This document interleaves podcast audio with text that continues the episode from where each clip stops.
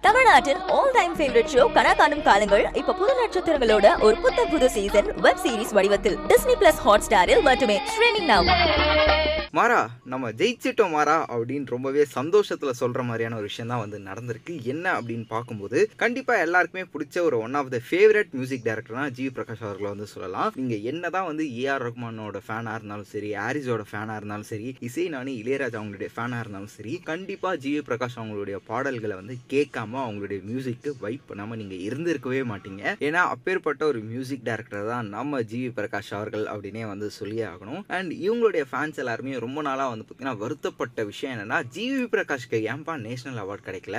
ஏன்னா அசுரன் சூரரை போற்று இந்த மாதிரியான படங்கள்லாம் எப்பேற்பட்ட மியூசிக்கை வந்து கொடுத்தாரு. இன்னைக்கு வரைக்கும் அந்த மியூசிக்லாம் வந்து கேட்டோம்னா நம்மளால வந்து பார்த்தீங்கன்னா நம்மளுடைய உள்ளுக்குள்ள இருக்க அந்த ஜீவனே வந்து பார்த்தீங்கன்னா வேற லெவலில் வந்து ஃபீல் பண்ற அளவுக்கு இருக்கும் மியூசிக் அப்படி இப்படின்னு சொல்லிட்டு பல விஷயங்கள் வந்து போயிட்டு இருந்தது. இப்போ கடைசியா ஒரு வழியா மாறா நம்ம ஜெயிச்சிட்டோம் மாறா அப்படின்னு சொல்ற அளவுக்கு நம்ம ஜிவி பிரகாஷ் அவர்களுக்கு வந்து பார்த்தீங்கன்னா ஒரு தேசிய விருது வந்து கிடைக்க போகுது. அதுவும் சூரரை போற்று படத்துக்காக. என்ன விருது அப்படின்னு தானே வந்து கேட்குறீங்க அதாவது Osaka Tamil international film festival சார்பாக வந்து பார்த்தீங்கன்னா நம்ம ஜிவி பிரகாஷ் அவர்களுக்கு ஒரு அவார்டு வந்து கொடுக்குறாங்க. அதுவும் best music director for Soorarai Pottru அப்படின்ற மாதிரியான அவார்டு தான் வந்து கொடுத்துருக்காங்க. இந்த ஒரு விஷயம் வந்து பார்த்தீங்கன்னா பல பேருக்குமே வந்து ஒரு மகிழ்ச்சியான சந்தோஷமான செய்தியாக தான் வந்து கிடைச்சிருக்கு அப்படின்னு சொல்லணும். எனக்குமே வந்து ரொம்ப பெருமையாக இருக்குது ஜிவி பிரகாஷ் அவர்களுக்கு ஒரு மிகப்பெரிய அங்கீகாரம் வந்து கிடைச்சிருச்சு அப்படின்னு சொல்லிட்டு. ஸோ வீடியோ பார்த்துட்டு இருக்க மக்களே நீங்கள் எந்த அளவுக்கு வந்து ப்ரௌடாக ஃபீல் பண்ணுறீங்க ஜிவி பிரகாஷ் அவர்களை நினச்சி அண்ட் அது மட்டும் இல்லாமல் ஜிவி பிரகாஷ் அவர்கள் பல படங்களுக்கு இசையமைச்சிருக்காரு இல்லையா ஸோ அதில் உங்களுக்கு என்ன ஃபேவரட் அண்ட் அவருடைய வாய்ஸில் உங்களுக்கு பிடிச்ச அந்த ஃபேவரட் சாங் என்ன அப்படின்ற எல்லா விஷயத்தையும் மறக்காமல் கமெண்ட் பாக்ஸ்லையும் கூட வந்து ஷேர் பண்ணிக்கோங்க.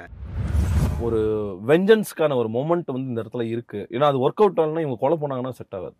கன்ஃபார்மாக என்னென்ன போகிறாங்க குத்துறாங்க வராங்க கொள்றாங்க அப்படின்னு இல்லாமல் அவங்க அந்த கீர்த்தி மேம் வந்து அந்த அந்த ஒரு ஃப்ரேமை வந்து கிட்டது. எனக்கு தெரிஞ்சு நாலு நிமிஷத்துக்கு மேலே இருக்கும் நினைக்கும் ஹோல்ட் பண்ணி அதில் கண்ணில் தண்ணி வந்து இந்த கண்ணில் வந்துட்டு இருக்கோம் இந்த கண்ணில் வந்துட்டு இருக்கோம் ஷார்ட் ஹோல்ட்லேயே தான் இருக்கு. கட்டே கிடையாது. கண்ணை சிமிட்டாமல் இது பண்ணாமல் அந்த வந்து கல் ஒருத்தன் கள்ள தூக்கி அடிச்சா கள்ள தூக்கி அடிச்சா ஒரு எச்சு தூக்கணும் அடிச்சோம்னா அந்த அப்படியே ரேஜ் போயிட்டே போயிட்டே போயிட்டே போயிட்டே போயிட்டே போயிட்டே போயிட்டு ஒரு பாயிண்ட்டுக்கு அப்புறம் சங்கையாக வந்து வா பண்ணி கிளம்பலாம்.